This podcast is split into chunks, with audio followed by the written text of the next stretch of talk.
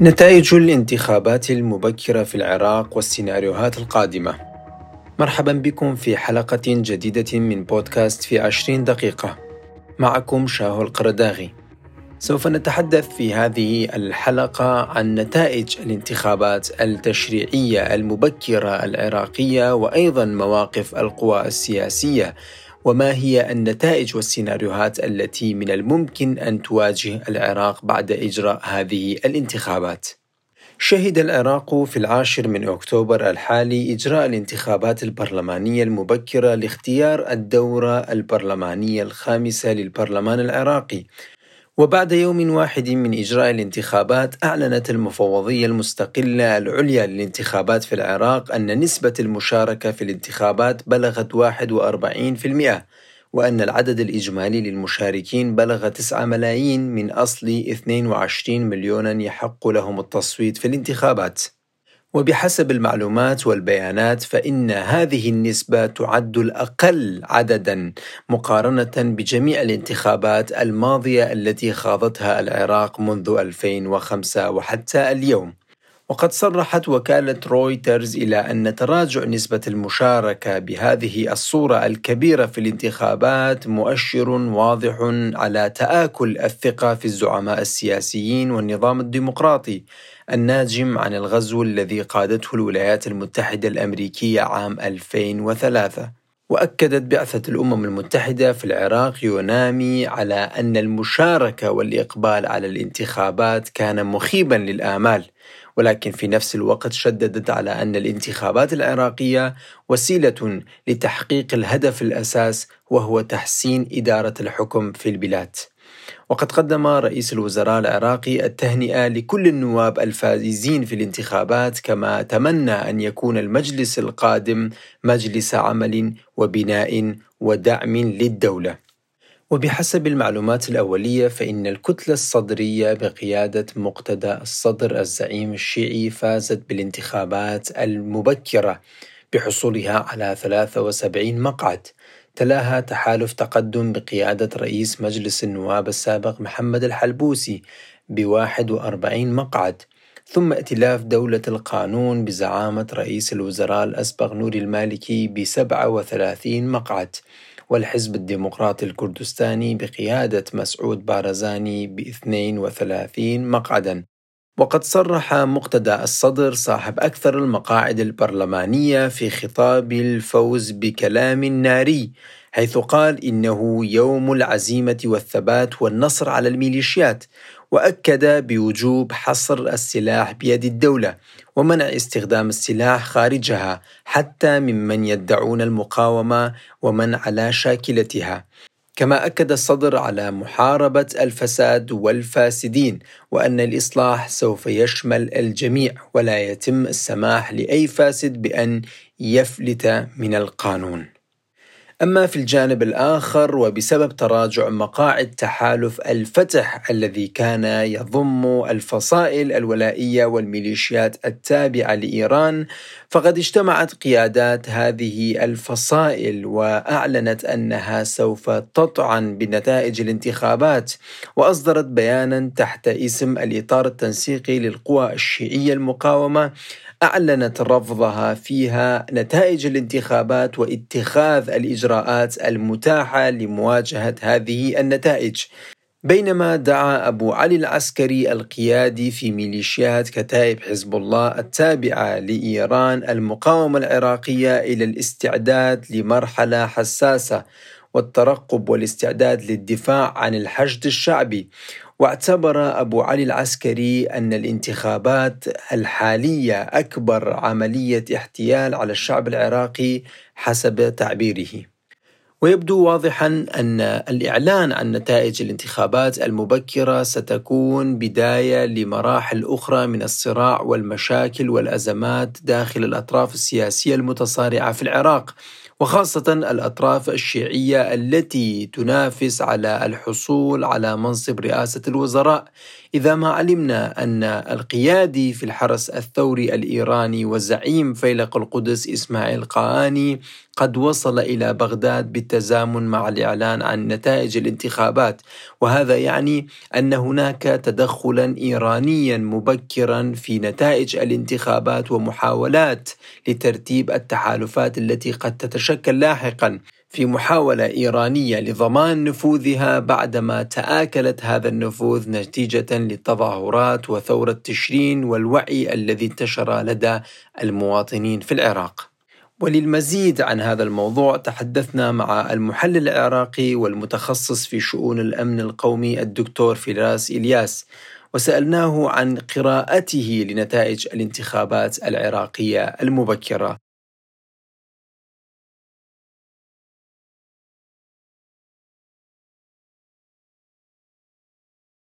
بالحديث عن نتائج الانتخابات المبكرة، يعني يمكن القول بأن النتائج جاءت في إطار غير المتوقع، وكذلك أشرت إلى تحول كبير في المزاجية الشعبية العراقية في التعاطي مع الحالة الانتخابية،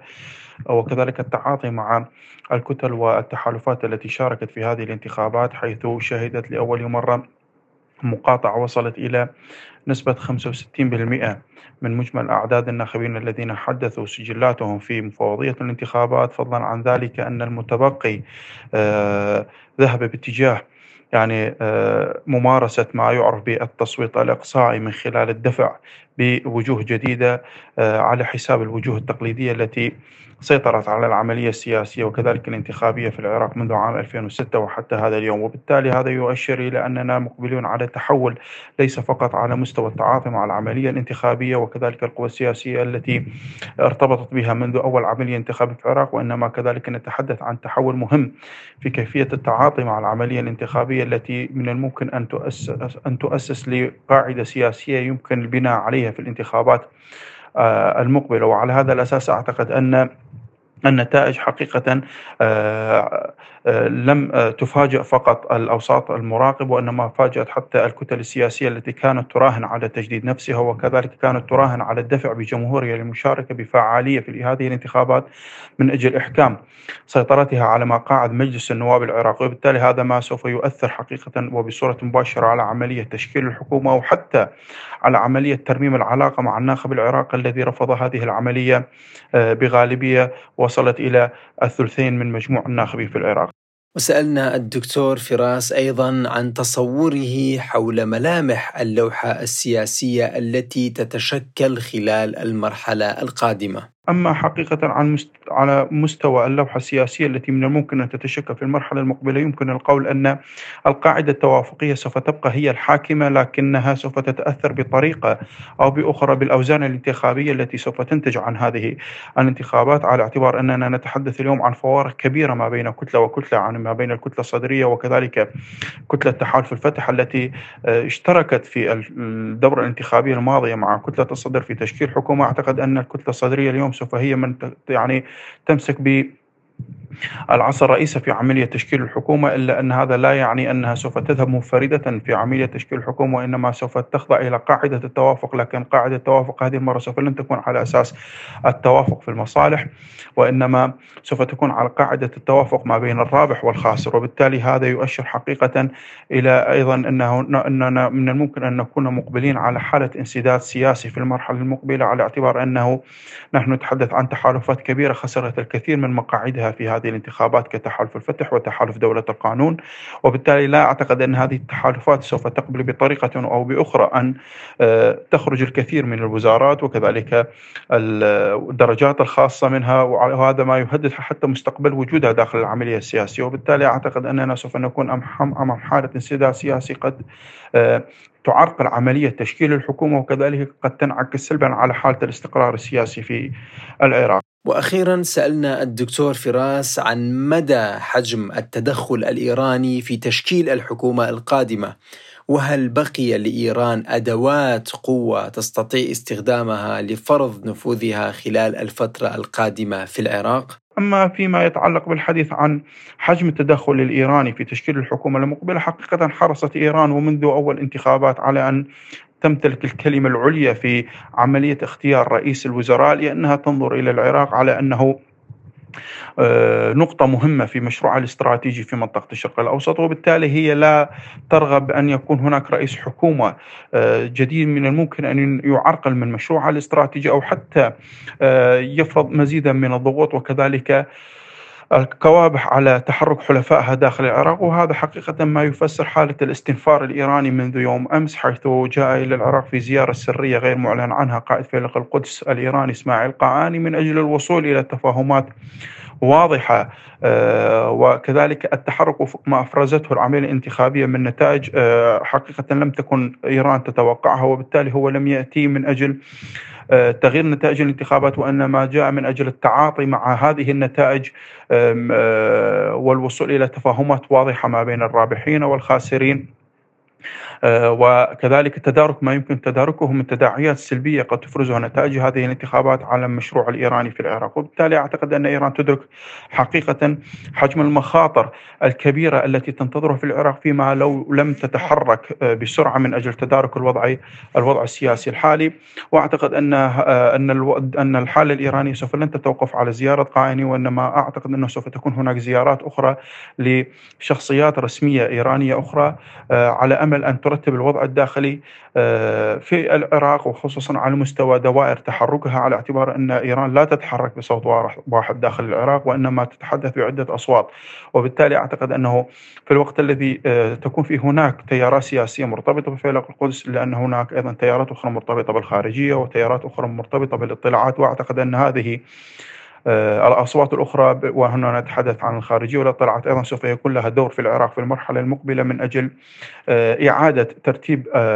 الأوراق السياسية في الإطار الذي يخدم إيران وكذلك يخدم حلفائها العراقيين في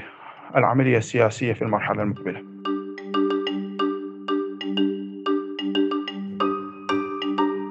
أما على صعيد إقليم كردستان العراق، فقد نجح الحزب الديمقراطي الكردستاني في الحفاظ على نفوذه وزيادة مقاعده، حيث جاء في المرتبة الأولى على مستوى الأحزاب المشاركة في الانتخابات في إقليم كردستان.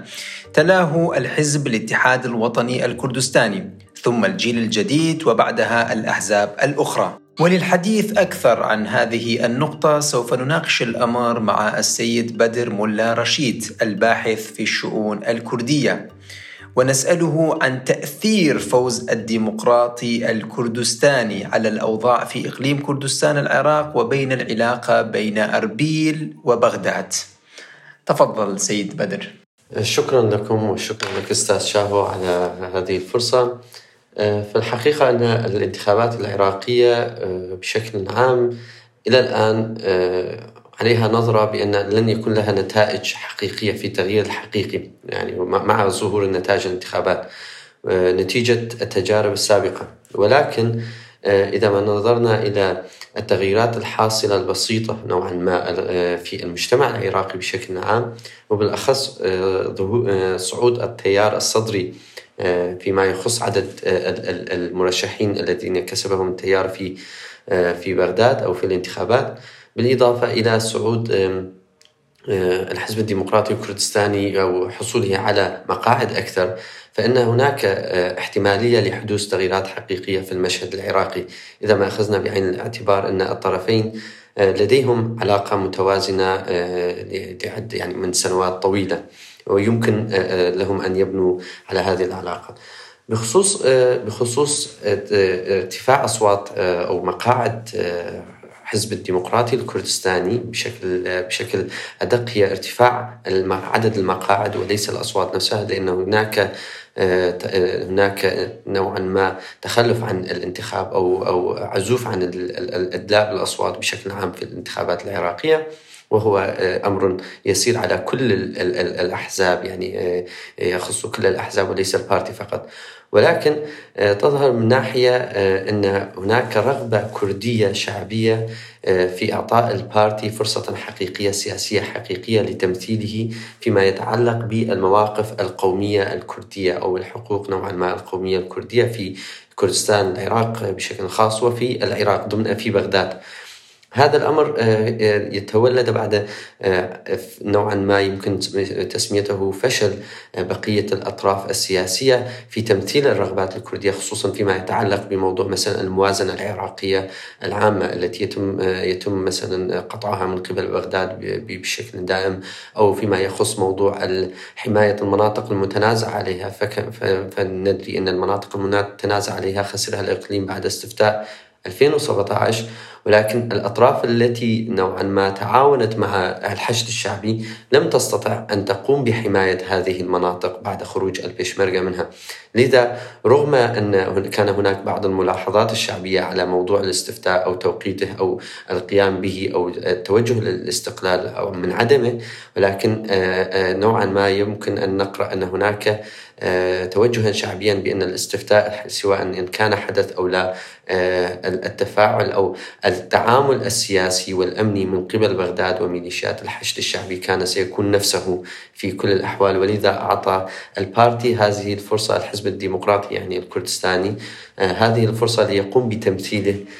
في في بغداد بشكل أقوى. برأيك تقوية أربيل أو زيادة مقاعد الديمقراطي الكردستاني وحصوله على المقاعد الأكثر مقارنة بالأحزاب الكردية، هل سيؤثر يعني بشكل من الأشكال على نقل تجربة أربيل الناجحة إلى باقي المناطق العراقية؟ يعني هذا الأمر يب... له له وجهان أو عدة أوجه صراحة لتناول هذا هذا العنوان أو هذا التساؤل.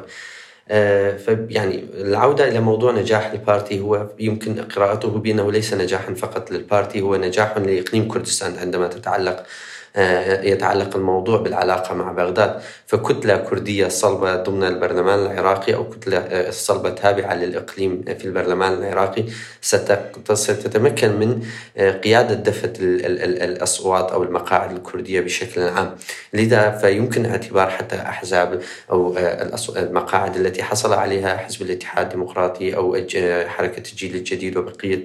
بقية المشاركين هي أيضا انتصار بشكل عام للإقليم، فيما حال تم في حال تم تنسيق الجهود بين هذه الأحزاب والكتل. فيما يخص نقل تجربة أربيل لبغداد أو فيما يخص بشكل أساسي مواضيع الخدمات التي تقدمها أربيل بشكل أفضل أو من جزء من مواضيع الشفافية التي هي بسوية ما هي أفضل بكثير من وضع في بقية المناطق العراقية. حقيقة يمكن نقل هذه التجربة، ولكن هناك نقص من جهة من جهة قيادة الإقليم في هذا المجال، وهو ما يتعلق بالتفاعل الإقليمي الإقليم مع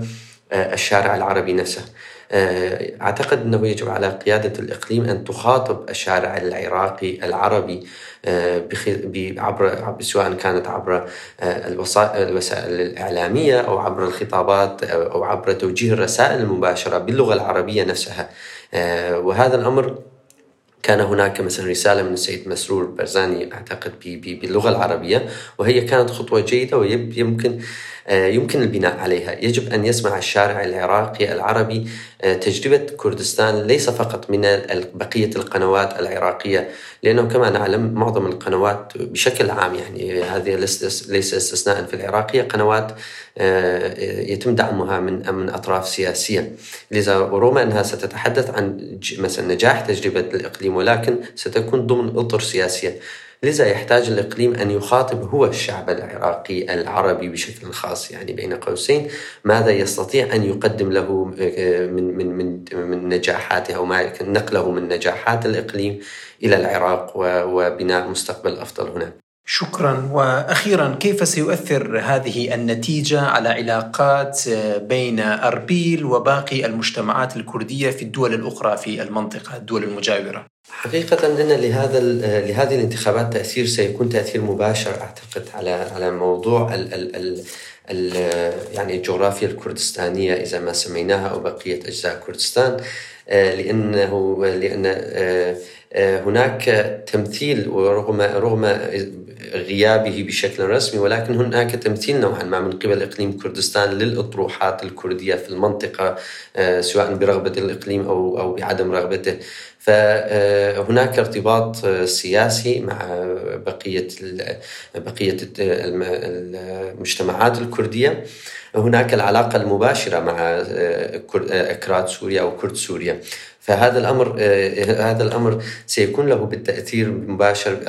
كما أعتقد، في بالأخص فيما يتعلق بما حدث في السليمانية. إذا ما ربطنا كافة هذه ربطنا في السليمانية، شنغال، انتصار البارتي في شنغال بالتأكيد سيؤدي إلى إحداث نوعا ما من تغيير في موازين القوى في المنطقة هناك، أو على الأقل سيدفع الفاعلين الكرد إلى إعادة قراءة حساباتهم فيما يتعلق بالعلاقات الكردية البينية، كما سيكون بالتأكيد له موضوع ما يتعلق من تأثيرات على علاقة الإقليم بالدول الإقليمية، تركيا وإيران وبقية الدول وسوريا نفسها كدولة، يعني كحكومة مركزية. فسيكون هناك جهة كردية يمكن صلبة أكثر تستطيع أن تحاور نوعا ما هذه الحكومات في المستقبل. شكرا جزيلا للسيد بدر ملا رشيد، وإلى هنا ننتهي من حلقة هذا الأسبوع في بودكاست في عشرين دقيقة، والتي تطرقنا فيها إلى نتائج الانتخابات العراقية والسيناريوهات المتوقعة.